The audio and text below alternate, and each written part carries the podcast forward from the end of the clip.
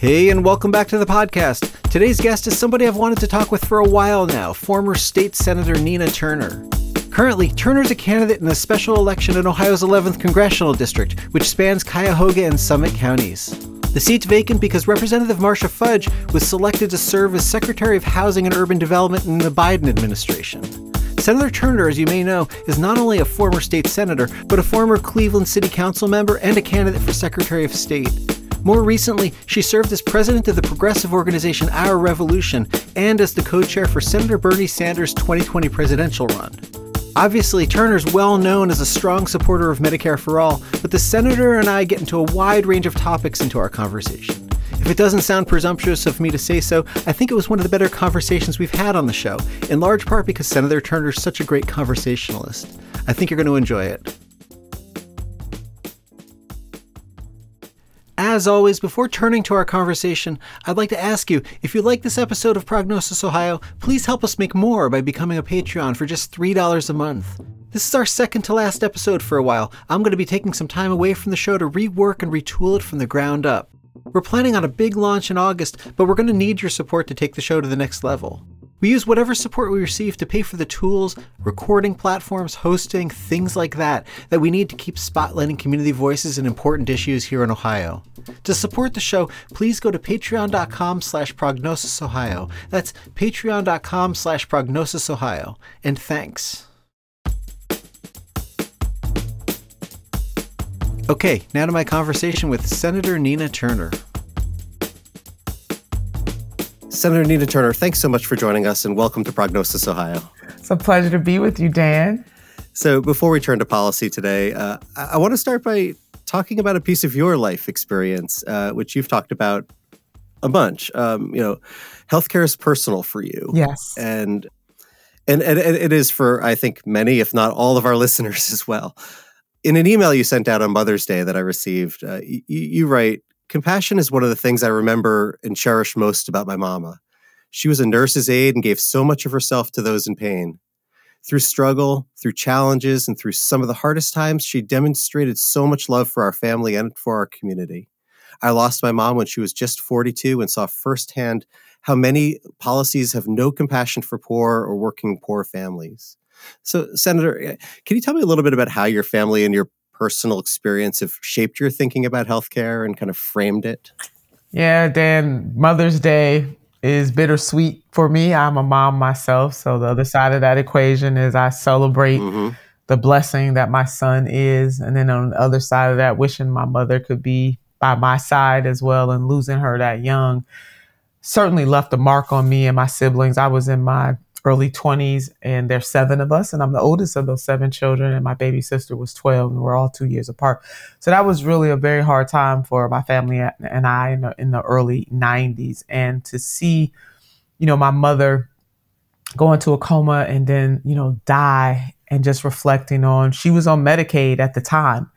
And mm-hmm. we have a system in this country dan as you know that treat people differently when you have that medicaid card. You know, it's a it's a mark and one one of the reasons why I do support Medicare for all is because of my mother's history, because of her life, because of her struggle, her health care struggles, at times being underinsured, being among the working poor, not having all the insurance that she needed, and then have to have that be supplemented by the government throughout her entire life. So it is vitally important. There are other families just like this that I'm not the only one yeah. that has a unique yeah. story to tell in that regard, but it definitely breaks my heart. And I, I use my mother's memory also to fuel me to continue to fight for these issues that will help marginalized and depressed and and just people who are among the poor, the working poor, and the barely middle class, whose lives are just cast to the side far too often in our society. Yeah, and if I understand correctly, your mother had un- uh, years of untreated hypertension. She did. Uh, Yes. Yeah, and but is that something that you hear about folks as you've been out on the campaign trail? Uh, that that particular issue. Very much so. Healthcare is at the top of the mind of most people, and also jobs. Those are the two things that I hear about the most. Whether it's virtually as we try to navigate and tame COVID, or face to face, and it's certainly something that I've heard over the years as I've been blessed to travel this country, right, and be one of the champions for Medicare for all and other issues that change people's material conditions. So you, you mentioned Med- Medicare for All, and most listeners will know you for your advocacy for Medicare for All. Uh, with the Sanders campaign, with our revolution, and just in general, yes. as, as, as Senator Nina Turner. But there's also more to healthcare, as you know, and, and, more to health than formal access to healthcare services and drugs, um, even though those are big pieces of the puzzle. So I guess eh, when, when, when you think about the Ohio 11th, uh, you know, what are some of the deeper challenges residents face uh, that healthcare access alone can't fix? I mean, this is in a way a loaded question because you you you you always make that movement from healthcare to housing to the minimum wage and you know those kinds of conversations. But what kind of things do you see specifically? Poverty. I mean, one of the major, the largest city in the district is uh, Cleveland, Ohio, and it's the number one it, has been labeled as the poorest city in, in the country. So poverty is all consuming. And we have uh, many children in the district that live in poverty right now. Mm-hmm. And the impact that that has that if a family cannot sustain itself by having that living wage, I mean, you brought up the $15 an hour minimum wage, and we know that is already the floor, it's not the ceiling. Economists are saying right. that $24, we're closer to $24 and some change if the minimum wage had kept up with production or inflation. So, yeah, jobs, affordable housing. We know that uh, evictions are about to amp up here. And mm. we mm-hmm. are going, we already have a homelessness crisis in the United States right now as it stands. And this is going to further exacerbate that crisis. So, all of the quality of life issues, Dan, they they are they they are fabrics that are sewn together. You can't have one without the other. You need healthcare, you need a good job, you need to live in a viable community, you need to have somewhere to live that is viable. All of those things go together. There is an intersectionality in all that in life, period, uh, that we face. Yeah. yeah. I mean, it's almost impossible to be healthy if you're poor. That's it. Right. Poverty kills, yeah. you know? Yeah poverty literally kills. And when I think about my mom, although she she certainly had an aneurysm, and to your point, you know, years and years of not being able to manage her blood pressure, not having access to her medications, looking at you, mm-hmm. pharmaceutical companies, you know, that make hand money hand over fist at other people's vulnerabilities and also death. I mean, we must change, not just, as you said, that the healthcare system, uh, the pharmaceutical companies are have to be held accountable to the over, you know, they over what what they charge us for uh, pr- prescription drugs is definitely untenable in the United States of America. We got to do something about that. But yes, being poor is really hard, and in some cases, it could be a death sentence. And if it doesn't kill you right away, it will kill you slowly. There's one stat I want to share with you that there's a 23 year difference in the expectancy, life expectancy between a resident in Cleveland, the greater Cleveland area that lives in the Buckeye Woodhill uh, University Circle area compared to someone that lives in Shaker Heights. 23 yeah. year difference just because you were born one place. And these locations are about two miles apart, Dan. Right. We talk about life expectancy sometimes the the US versus, you know, name your country, Ecuador. Yes. Right. But actually the real story is you can drive I mean my community here in the Columbus area. I'm in Grandview. I can go 20 minutes south on my bike. Yes, that's a tw- that's a bike twenty minutes, and and life expectancy will drop about twenty years too. Yeah. It's all over our state. Yes, it is, and it doesn't have to be this way because poverty is a is a policy choice. We can make different choices. So, you know, in your district, um, like many districts, but, you know, one of the things we talk about on the show is Ohio has some fabulous and high rated healthcare institutions, right? But right outside their doors, you have entrenched poverty. That's right. And, you know, and that's true in the Ohio 11th as well. So I, I wanted to ask you a little bit about how you think about that divide, and, and maybe um, we've already touched on it a little bit, but also, do you think we need to ask more of, of these healthcare institutions, these hospitals, especially the nonprofit ones that aren't paying much by the way of taxes? Absolutely, because nonprofit does not mean you're not making any profit. Let's put that out there. They, they got lots of revenue. lots of revenue.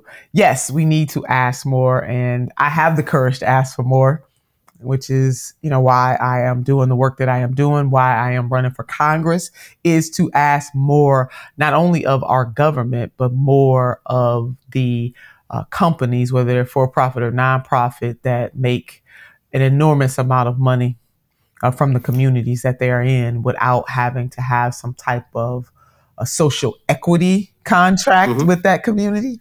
Yeah, and, and, and that work with the hospital community benefit, I mean, that's a federal thing. That's right. Right. And that's that's an IRS code, but it's also an enforcement. Have you given any thought if, if you're elected um, to the kind of committees you'd be really pushing to get on and, and, and what roles specifically you would want to um, you know immediately jump into? That is exactly right. I'm glad you brought that up, Dan. Yes, for IRS purposes, uh, hospitals have to have a plan that they present to be able to have that tax status. And there's a difference between presenting the paperwork and actually doing the deed. Right. And we need more people to be doers of good deeds in, in our society. And that includes organizations, institutions, whether they're for profit or not for profit. Yeah.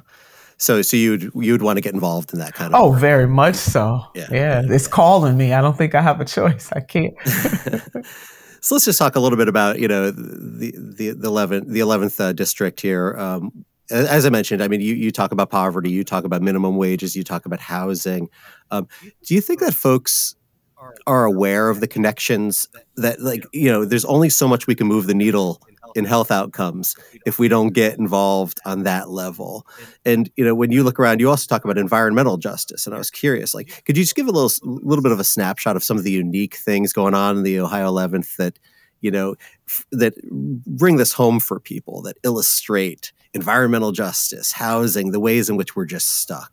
Yeah, lead comes first to mind, you know, in, mm-hmm. in, Cleveland as we looked at Flint and their poisoned water. And I believe it was Rutgers uh, University that did a study that showed that there were 3,000 other areas in our country that had higher lead levels than even Flint. Flint certainly was the canary in the coal mine, and that was done mm-hmm. on purpose to mm-hmm a community that was seen as throwaway, as disposable. And there is a caste and a class component to what a Republican governor did and just the indifference to those residents. But what the Flint story did for us in this country is it reminded us of the unfinished work that we must do to ensure that people minimally, Dan, I mean, this is not asking too much, not reaching too high to make sure that mm-hmm. people have clean water, clean air, and clean food. And what we have seen throughout this country when we intersect racial uh, environmental racism or the injustices even in the environment. Black children get asthma at higher rates. You see, you want to talk about environment. There are more fast food restaurants in poorer communities, more gas stations on every corner in poorer mm-hmm. communities, less trees in poorer communities. You understand where I'm going with this, Dan? This stuff, everything, everything. And it is deliberate. It is by design. And so because these variables were created by design, guess what? On the other side of that, we can undo it by policy on purpose, by design, and it must be done.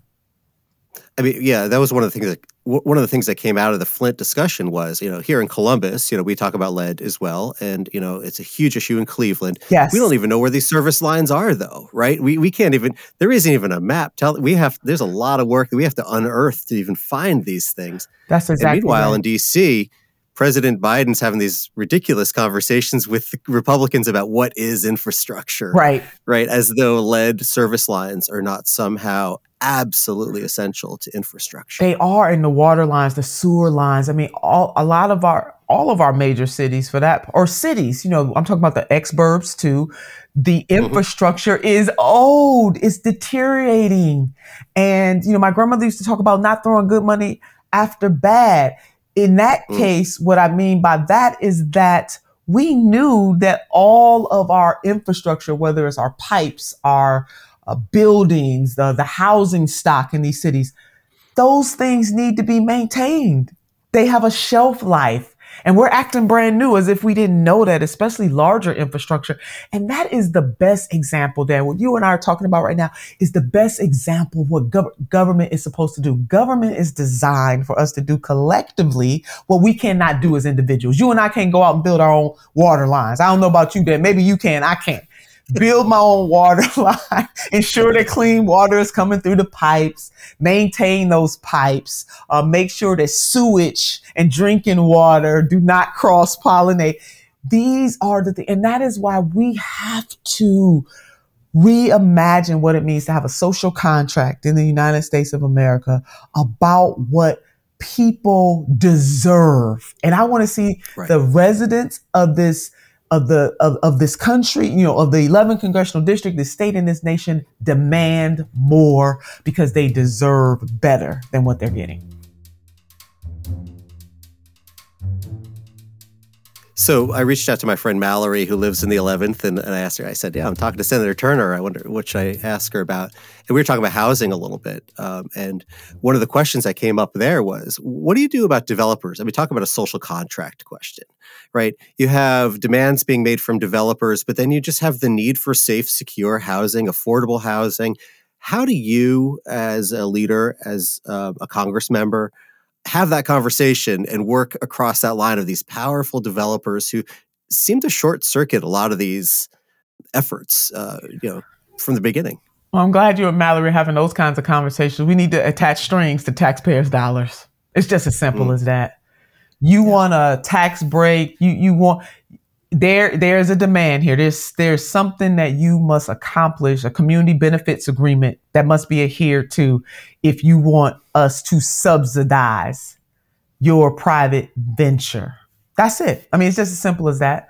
Easy easy enough. Let's do it. And and and see what that's simple. What is less simple or more complicated is big money in politics yeah. where whether it's developers you know these these special interests, if you will, can buy politicians.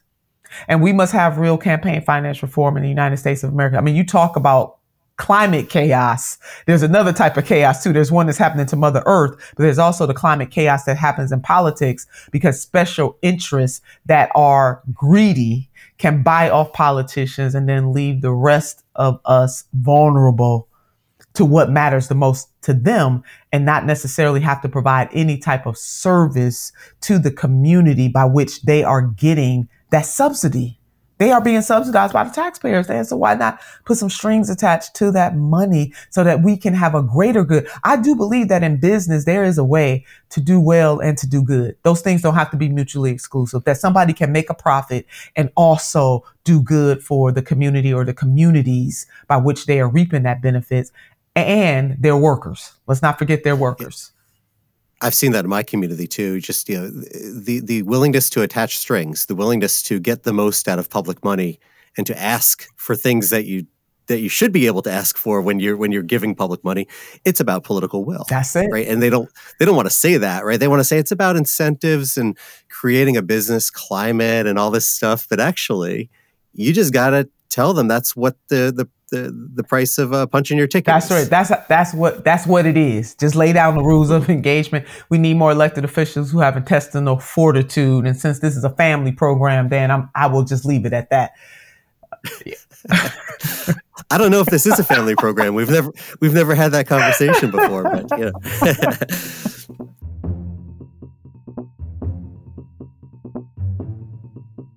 Let's talk about health disparities for a moment. We've had a lot of conversations on this show. Uh, we've talked with Leader Sykes about this. We've talked with legislators around the state. We've talked with experts of various sorts. The state still won't declare uh, racism a public health crisis, although many communities have, and uh, the CDC has, and, and, other federal entities. You know these these health disparities, uh, especially disparities along the lines of race and and and, um, and poverty there's some progress, not a lot to hang your hat on, you know, really, but uh, a lot of people talking about this. So, uh, how do you, what role can you play in working between the federal and the local here, the federal and the state? A lot of people, I mean, obviously leadership matters in general. It does. But, you know, the, uh, Congress members uh, work on it from a certain perspective. While I am happy to see uh, bodies, whether they're local, regional, or state, you know, past these uh, healthcare is or racism is a healthcare crisis. We got resolutions, or resolutions, right? Yeah. We got to put some money behind that stuff. You know, those declarations yep. are empty unless they have some money behind them. So we know that I'm really feeling a duh moment coming here. Duh no stuff. I want to say the other word. It, we know this. So now what are we going to do about it? Because we know. And so some of the things that we can do, Dan, is both communal from a communal perspective and also from a policy perspective. communities must come together across ethnicities and race and all other kinds of identities to have the deep seated conversations about racism, the impacts of racism, and how it threads through all of the factors that we so socioeconomic, political, environment, all the things you and I are talking about right now. Those are irrefutable facts. That, for example, with COVID crisis, black folks are dying at higher rates. They are hospitalized yep. at higher rates. Those are facts. The black mother maternal death rate higher than our white sisters in the United States right now in 21st century, black babies die at higher rates right now in the 21st yeah. century. Goes on and on and on. Black people lost 50% of their wealth during the Great Recession. 41% mm hmm of black businesses have gone out of business so far during this COVID pandemic. I mean, you name it. It's there. And then our other sisters and brothers of color too. I mean, if you are of color, if you are black, if you are brown, indigenous, and then all poor people, you are catching hell, but there's a disproportionate hell catching that's going on because of race. So we have to start with having those real conversations and then the what are we going to do about it? And all levels of government should be dedicating resources to deal with this conundrum, to root it out, to eradicate it so that five years from now, 10 years from now, a generation from now, we're not having these same conversations about what to do with this race the, the disparities in in our all of our systems as it relates to race. Money, again, just as poverty is a policy decision, the fact that the black communities, the, the gap, the income and wealth gap is still very wide, that's a policy decision too. And the federal government can do something about it. And you remember the GI Bill, you know, even yep. the New Deal, as much as I admire President FDR for many things, for stepping in and reminding this country of who we are during one of the, uh, you know, the, the, the Great Depression. However, when we comb through the layers of the, of the, of the, of the New Deal, we see that there was racism in that New Deal too. In other words, those, the bounty did not come to the black community to the same level it did to our white sisters and brothers. Same thing with the GI Bill. Those are all policy decisions. So through public policy, we can turn this around. And I do, let me add for good measure, we need to have a, a real conversation about reparations. And I'm glad to see a bill that Congressman John Conyers, who is deceased right now, he had been working on since the 80s uh, to, to to have the the Congress study this issue and make some recommendations. I, for one, don't believe we need a study, but it's a great start. The study is ongoing. I mean, people we we get we have real life examples right now. We've been studying this for 400 years uh, Dan. So it's time to get to work. Well, some listeners might not know you're also a professor of history, right? Yes. I mean, so you know, I mean, the idea that we need to study, um, you know, all you got to do is re- it's called reading. That's it. And I admire because I know exactly what Congressman Conyers was trying to do. You know, put it in discussion, lay it out there in a way that he could probably get most of his colleagues to agree. I get it, but yeah, there's there's an ongoing uh, testing on this right now. We have real experimentation, and it's been going before this the inception of this country. So yeah, we got 400 years worth of research on uh, anti-blackness, white supremacy, and racism in the United States of America. We need to do something about it through policy.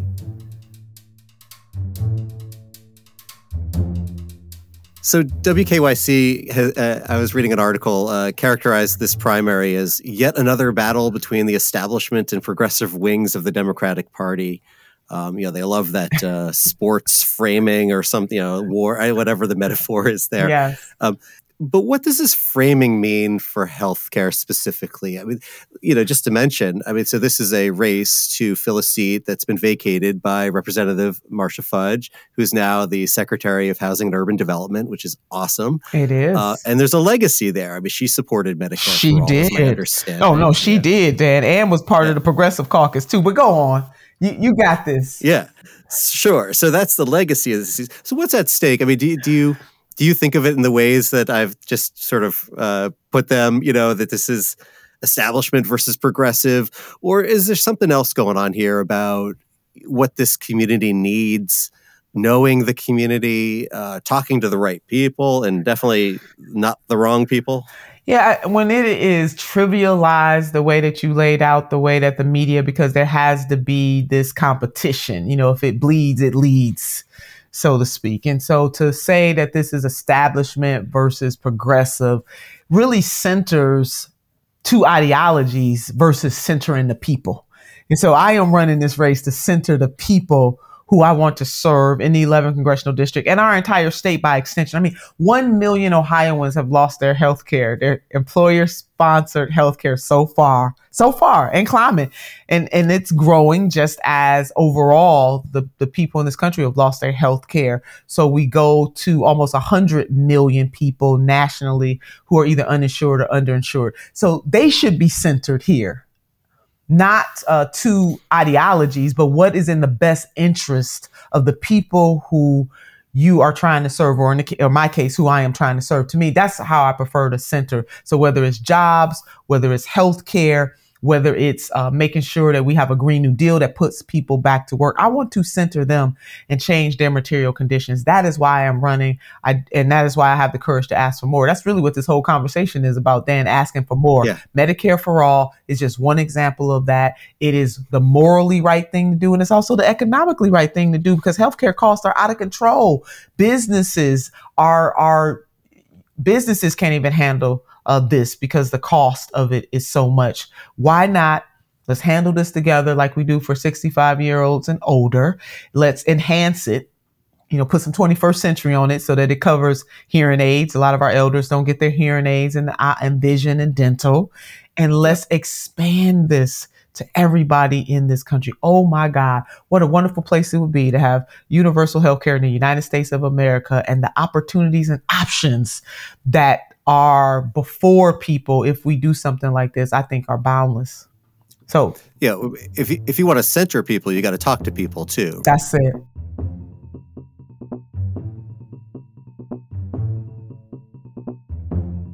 I guess I want to ask you a final question. You know, um, so Medicare for all. I mean, it's the conventional wisdom is it's, it's mostly off the table in DC right now with current the current legislative climate. I don't know if we buy that or not or how we move that, but what can you do?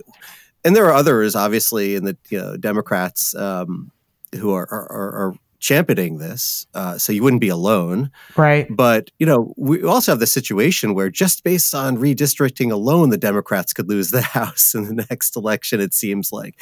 So, uh, how do you come in there and then be part of these conversations? Are, are there pieces you can bite off? Is there a way to nudge? Um, how, how do you think about getting us on that road. Yeah, I'm already a part of those discussions. That is why I've garnered so much uh, support from members who are in Congress right now. And the Congressional mm-hmm. Progressive mm-hmm. Caucus comes to mind. And you know, uh, Congresswoman Pramila Jayapal has been the lead on Medicare for All in the House of mm-hmm. Representatives, mm-hmm. with Senator Sanders leading that charge in the Senate. And so I am going to continue to be a part of those discussions with people who I already call my colleagues. We cannot relent on this. We need to ask for what we want and not budge on Medicare for all. Now, along the way, will some great things happen?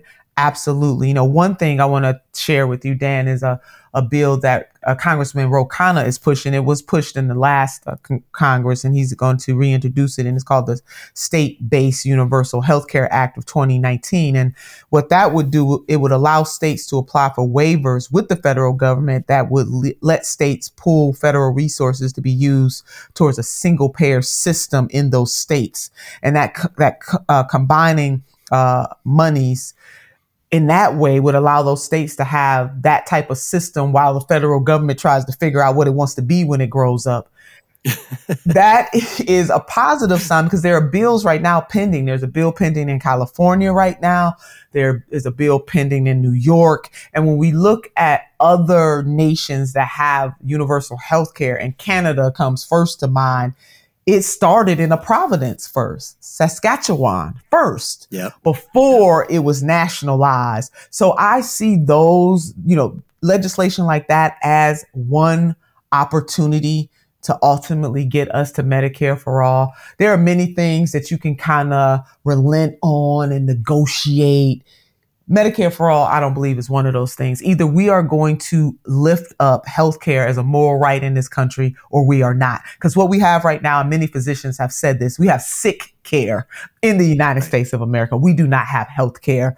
But if we adopt and get the courage to ask for more and have Medicare for all, a universal system in the United States of America, we could have a true healthcare system that is not commodified, that doesn't treat one set of people one way and another set of folks another way, because the key word is for all, meaning everybody from the, the wealthiest to the, the struggling will have skin in the game with this system.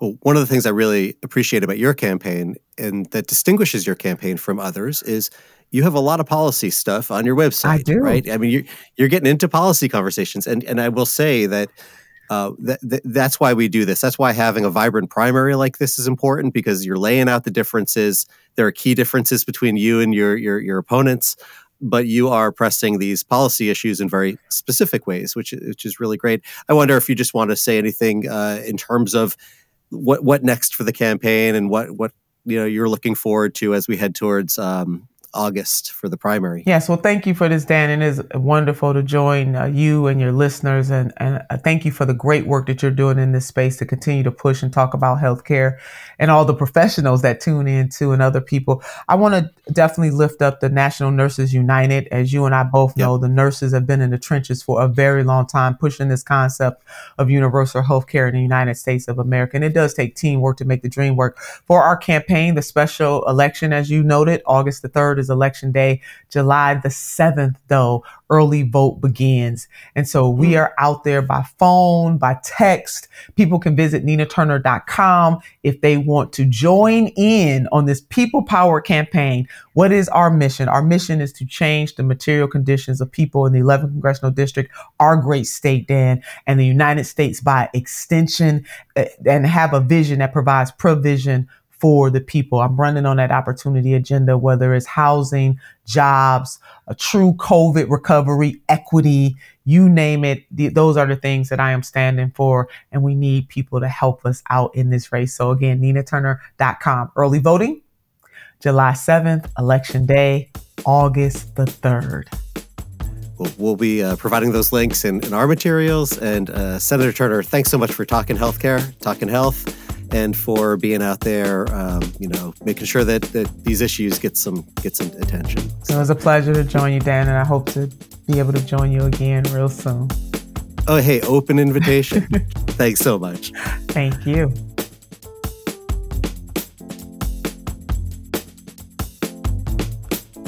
My many thanks to Senator Nina Turner for joining me on the show. You can find links to learn about her campaign and her other work at prognosisohio.com and wcbe.org. I also want to give a shout out to Senator Turner's press secretary, Marissa Nahum, for helping to make the interview possible. This episode of Prognosis Ohio was hosted and produced by me, Dan Skinner. Please take a minute to subscribe to the show and follow us on Twitter at, at PrognosisOhio and check out our website at prognosisohio.com where you can listen to past episodes and find out how you can support the show. Stay tuned for our next episode, dropping in about two weeks, in which I talk with Amy Rohling McGee and Zach Reed from the Health Policy Institute of Ohio about their 2021 Health Value Dashboard. I think it's going to be a great way to wrap up this season of episodes. Okay, that's it for now. Thanks for listening and be well.